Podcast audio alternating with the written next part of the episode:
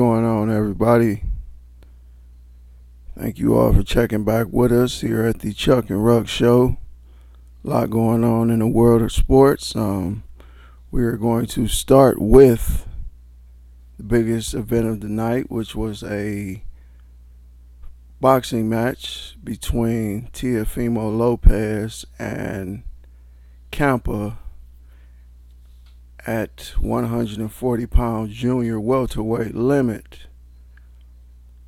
As you all remember, or you may not know, that Teofimo Lopez, he was a rising star in the 135 pound division. He was making a name for himself with spectacular knockouts, and he was after each fight doing dances, a real crowd entertainer, a crowd pleaser. So he was becoming a fan favorite over at ESPN and Top Rank Boxing. But then he did the impossible. He had fought Vasily Lomachenko. Coming into that fight, Lomachenko, I believe he had only lost one fight. He was praised as a top 10 pound for pounder in the world. Lomachenko, he had been a two time gold medal winner, so he was very accomplished. But Teofimo Lopez did what some people thought was impossible and beat him. Took his belt, and Teofimo became the undisputed champ at 135. But his reign did not last long at all. He would get into the ring with um, the Australian George Kambosos. Not many people gave George Kambosos a, a chance to beat him. Kambosos was a heavy, heavy underdog. But Kambosos came out, took care of his business. He knocked down Teofimo in the first round, and he ended up winning by decision. But after the fight, some interesting things were said by Teofimo Lopez. Check it out. Hell of a fighter, but I won tonight, man. Everybody know that. The referee raised my hand. I won tonight. I don't care what anybody says, yo. I won tonight. Hey, at the end of the day, at the end of the day, I've been here. I've done that. I want to thank God. I want to thank everybody that came out tonight. Look, I ain't no sore loser. I take my wins like I take my losses. At the end of the day, man, I'm a true champion. I came out here. I did what I had to do, and I went out there and I did my best. Yo, I don't care what anybody says, man. I am as real as they come. And watch, this is the takeover, man. We don't stop. We keep coming. Yo, at the end of the day, man, I love you all. I won this fight. Teofimo, you you believe coming in that you were going to be able to end this fight early. You get knocked down in the first round. What was your mindset going back to the corner? It's good. Good shot. All right. Time to wake up. Time to do the thing what I got to do. After that, man, it was a it is what it is. It's boxing. But you know what, man? I know what it is. I know how these people work. Referee knew I won tonight. Everybody won, knew I won tonight, and I'm just thankful. Did you believe this was a close fight going into those last two rounds? No, I don't. I don't believe it was a close fight at all. I believe that at the end of it all, I scored I scored 11-2. Well, 11 uh, 10-2. You believed you won 10 of the 12 rounds? Yes, I did. As you can see, Teofimo, he was he was not happy about the decision. He said that he believed he had won. And he said that the ref raised his hand. And if you get a chance and look at the video, you can see that it seems that the ref did think Teofimo, in fact, won the fight. But what's funny about this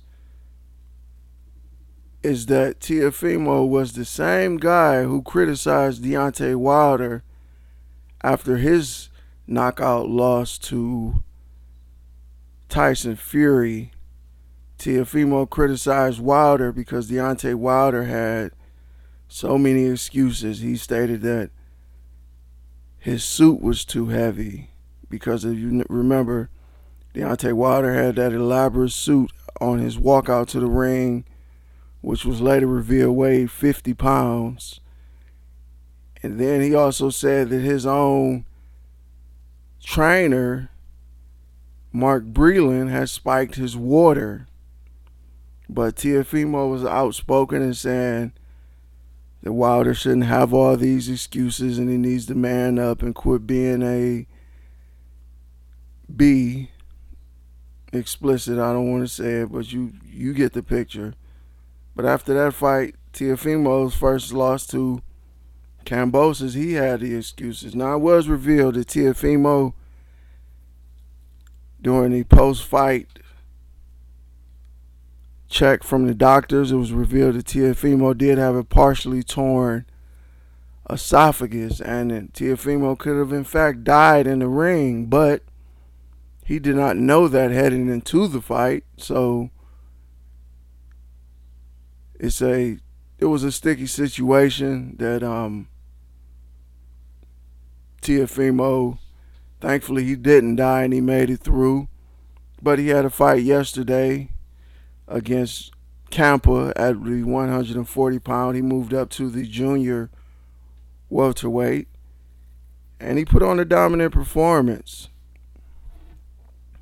Teofimo, he used his patented shoulder roll that he tries to emulate Floyd Mayweather. No one does it like Floyd Mayweather. Floyd Mayweather mastered it. The closest I would say would probably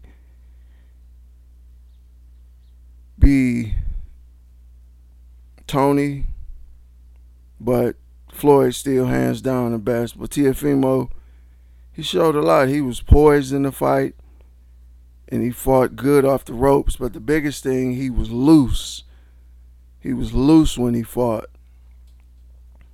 You know, he wasn't uptight. It seemed like in that George Kambosos fight, he came into the ring believing his own hype that he would just walk through Kambosos. So he seemed like he was pressing in that fight, and he came in this fight. He was very loose. You know, he was smiling a lot, kind of playing in the ring. So he he he performed well in this fight. Now, in 140 pound division, there are some some big name options. The biggest probably being Ryan Garcia, who recently moved up to 140 pound himself. Ryan Garcia came out and said that um, he would consider fighting Teofimo Lopez, but there there are some other guys out there at the 140 pound. One of my favorite possibly fighting that could make a good fight at um, 140 would be Regis Prograis. I think that would be an entertaining fight. Prograis and Teofimo Lopez. I know Prograis has a has a fight coming up for the I believe WBC belt. So after that, maybe we could get a Regis Prograis and Teofimo Lopez fight for the championship probably early next year sometime. But besides boxing, we had um, we had some football. We had the Chiefs looking like a well-oiled machine. The great Pat Mahomes doing Pat Mahomes things. A no-look pass right here they go two wide to the left slot receiver as well, and a one back set. Play fake, back to throw, going to screen it to the tight end, and he's in to the end zone, up the right side, and in is Blake Bell. Five yard touchdown for Kansas City. They strike quickly on an 11 play drive, and they traverse 72 yards after taking a punt at the 28 yard line. Yeah, the Kansas City Chiefs, I believe they're they're not going to miss a beat.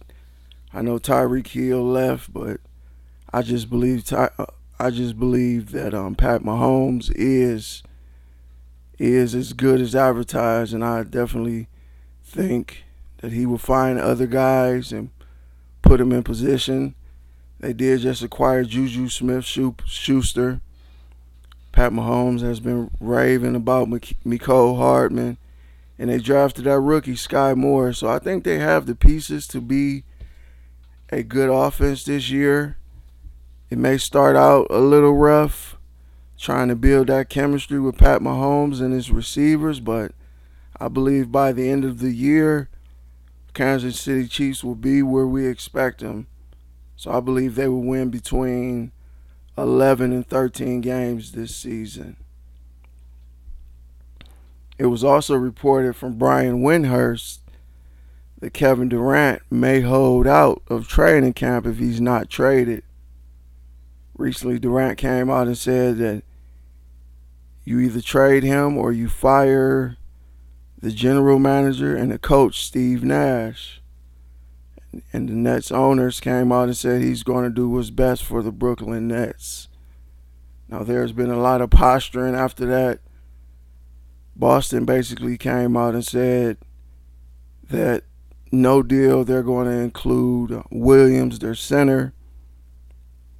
So I suppose everybody else is up for grabs besides Jayson Tatum. Then it was also reported that KD said him and James Harden are back on good terms. I'm using the air quote here.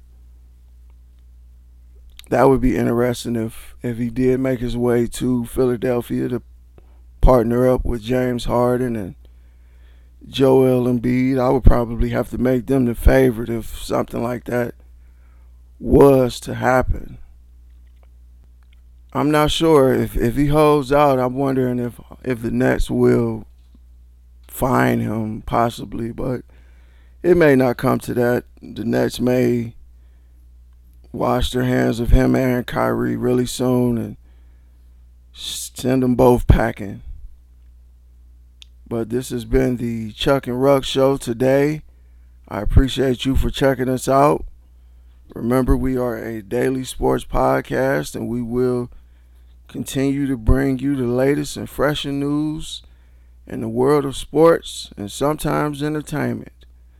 Thank you for joining us, and until next time.